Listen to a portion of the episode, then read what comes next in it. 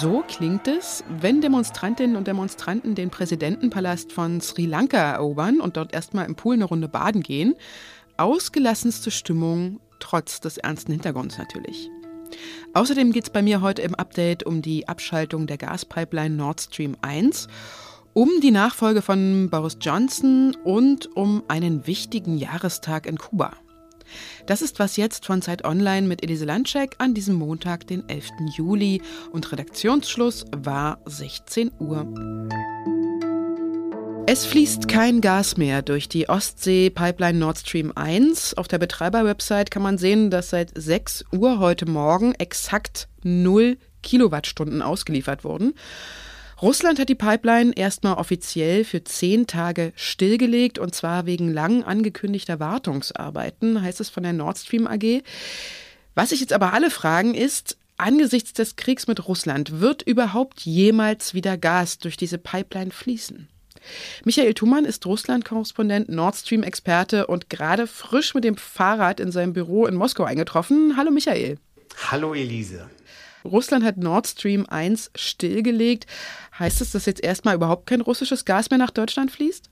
Es fließt sehr viel weniger Gas nach Deutschland, weil äh, Nord Stream 1 war die Hauptversorgungspipeline äh, von Russland durch die Ostsee nach Deutschland. Aber es gibt noch äh, drei andere Wege. Der eine South Stream durch die Türkei ist relativ unbedeutend für uns etwas wichtiger die Pipeline, die noch durch die Ukraine läuft und die aber auch schon reduziert wurde, beziehungsweise der Durchfluss wurde reduziert, äh, weil in der Ostukraine Kämpfe sind. Und es gibt die Jamal-Pipeline, die durch Polen läuft, die Polen nicht mehr beliefert, aber wo immer noch äh, etwas Gas in Deutschland ankommt. Aber alles zusammengenommen reicht bei weitem nicht, um Nord Stream 1 auszugleichen. Jetzt hatte ja der russische Energiekonzern Gazprom schon seit Mitte Juni seine Gaslieferung nach Deutschland durch die Ostsee-Pipeline Nord Stream 1 reduziert, weil wohl eine wichtige Turbine kaputt war und wegen der Sanktionen nicht geliefert werden konnte. Sind das Vorwände von russischer Seite, weniger Gas zu liefern oder ist da auch was dran? Ich halte es für einen Vorwand. Das sieht man daran, dass schon im vergangenen Jahr Gazprom die von im Gazprom Besitz befindlichen Gasspeicher in Deutschland hat leer laufen lassen. Das heißt, diese Strategie, Gas als Waffe einzusetzen, die läuft schon viel länger. Und auch dieses ist natürlich Teil dieser Strategie. Wenn jetzt die Nord Stream Pipeline am 21. Juli nicht wieder voll oder gar nicht in Betrieb genommen wird, was bedeutet denn das für uns hier in Deutschland? Das bedeutet, dass Gas in Deutschland praktisch nicht mehr ein Grundlastträger für Energie ist. Das heißt, äh, wir können damit eigentlich keinen Strom mehr produzieren. Äh, wir sollten es wirklich nur noch für die Industrie in erster Linie und zum Heizen benutzen. Wir bekommen weiterhin aus äh, Holland selbst und vor allem aus Norwegen Gas. Aber es wird bei uns mit dem Gas knapp werden. Ich sehe darin eine Chance, ehrlich gesagt, um in kürzerer Zeit als bisher geplant zu fossilfreien Energien überzugehen. Das ist aber wirklich nur möglich, äh, wenn wir in Deutschland nicht in Panik verfallen, sondern auch ein bisschen die Zähne zusammenbeißen und sagen, hier ist unsere Chance und wir wollen jetzt mit Windkraft und Solar viel, viel schneller vorangehen, als wir das bisher getan haben. Und im Übrigen schalten wir auch mal die Heizung aus tagsüber oder in zwei, drei Zimmern und sitzen im letzten Zimmer.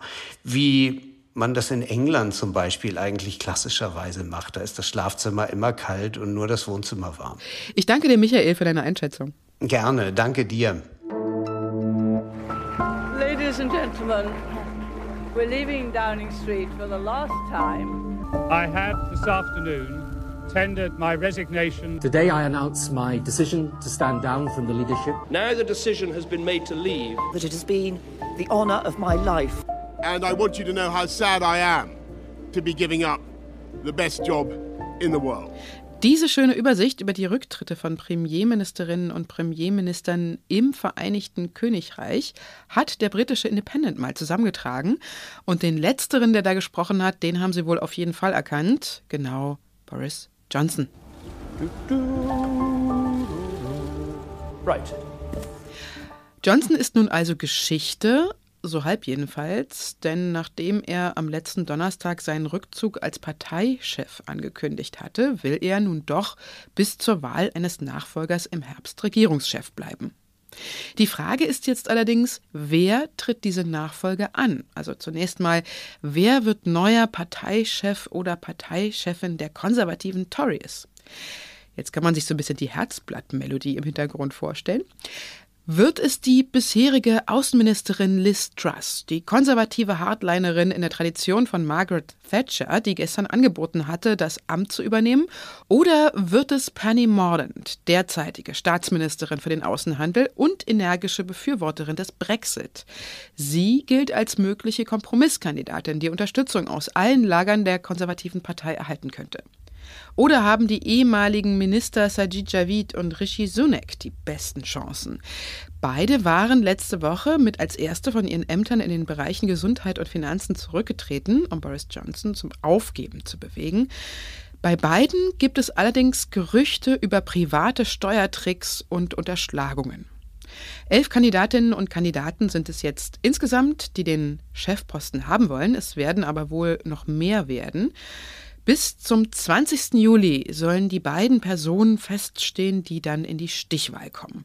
Und wer die gewinnt, wird dann im Herbst auch Premierministerin oder Premierminister.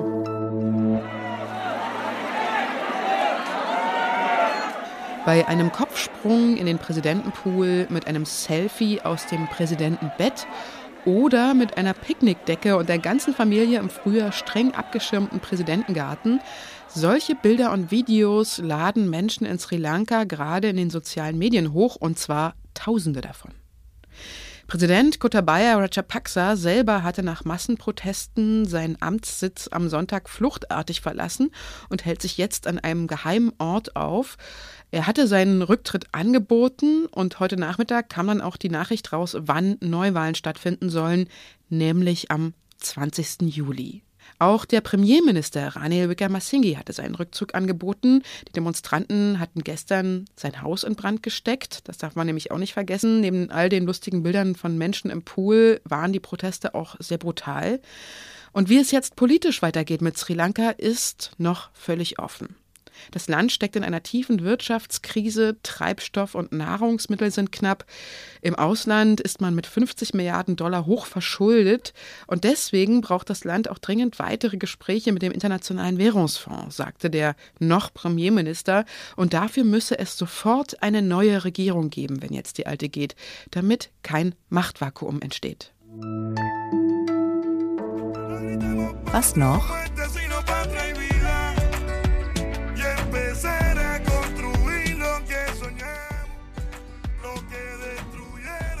Das ist der Song, der in Kuba seit seinem Erscheinen Anfang 2021 am häufigsten heruntergeladen wurde von allen. Wie Sie mit etwas Spanischkenntnissen schon gehört haben, heißt er Patria y Vida und ist geschrieben worden von den drei kubanischen Musikern Yotuel, Gente di Sona und Dishemer Bueno. Das Lied ging in Kuba schon nach seinem Erscheinen Anfang 2021 viral und hatte sofort Hunderttausende Klicks. Patria y Vida heißt übersetzt Vaterland und Leben und ist eine Abwandlung von Patria o Muerte, Vaterland oder Tod, dem alten Revolutionsspruch von Fidel Castro. Der neue Slogan wurde zum Mantra der Massenproteste vom 11. Juli 2021 in Kuba gegen die Wirtschaftspolitik, also genau heute vor einem Jahr. Ein Mensch starb damals bei den Protesten, Hunderte wurden danach zu Haftstrafen von teilweise mehr als 25 Jahren verurteilt. Und wenn Sie mehr über die Situation in Kuba ein Jahr nach den Protesten hören wollen, dann hören Sie doch auch mal rein in unsere Was jetzt Spezialfolge zu Kuba vom 25. Juni.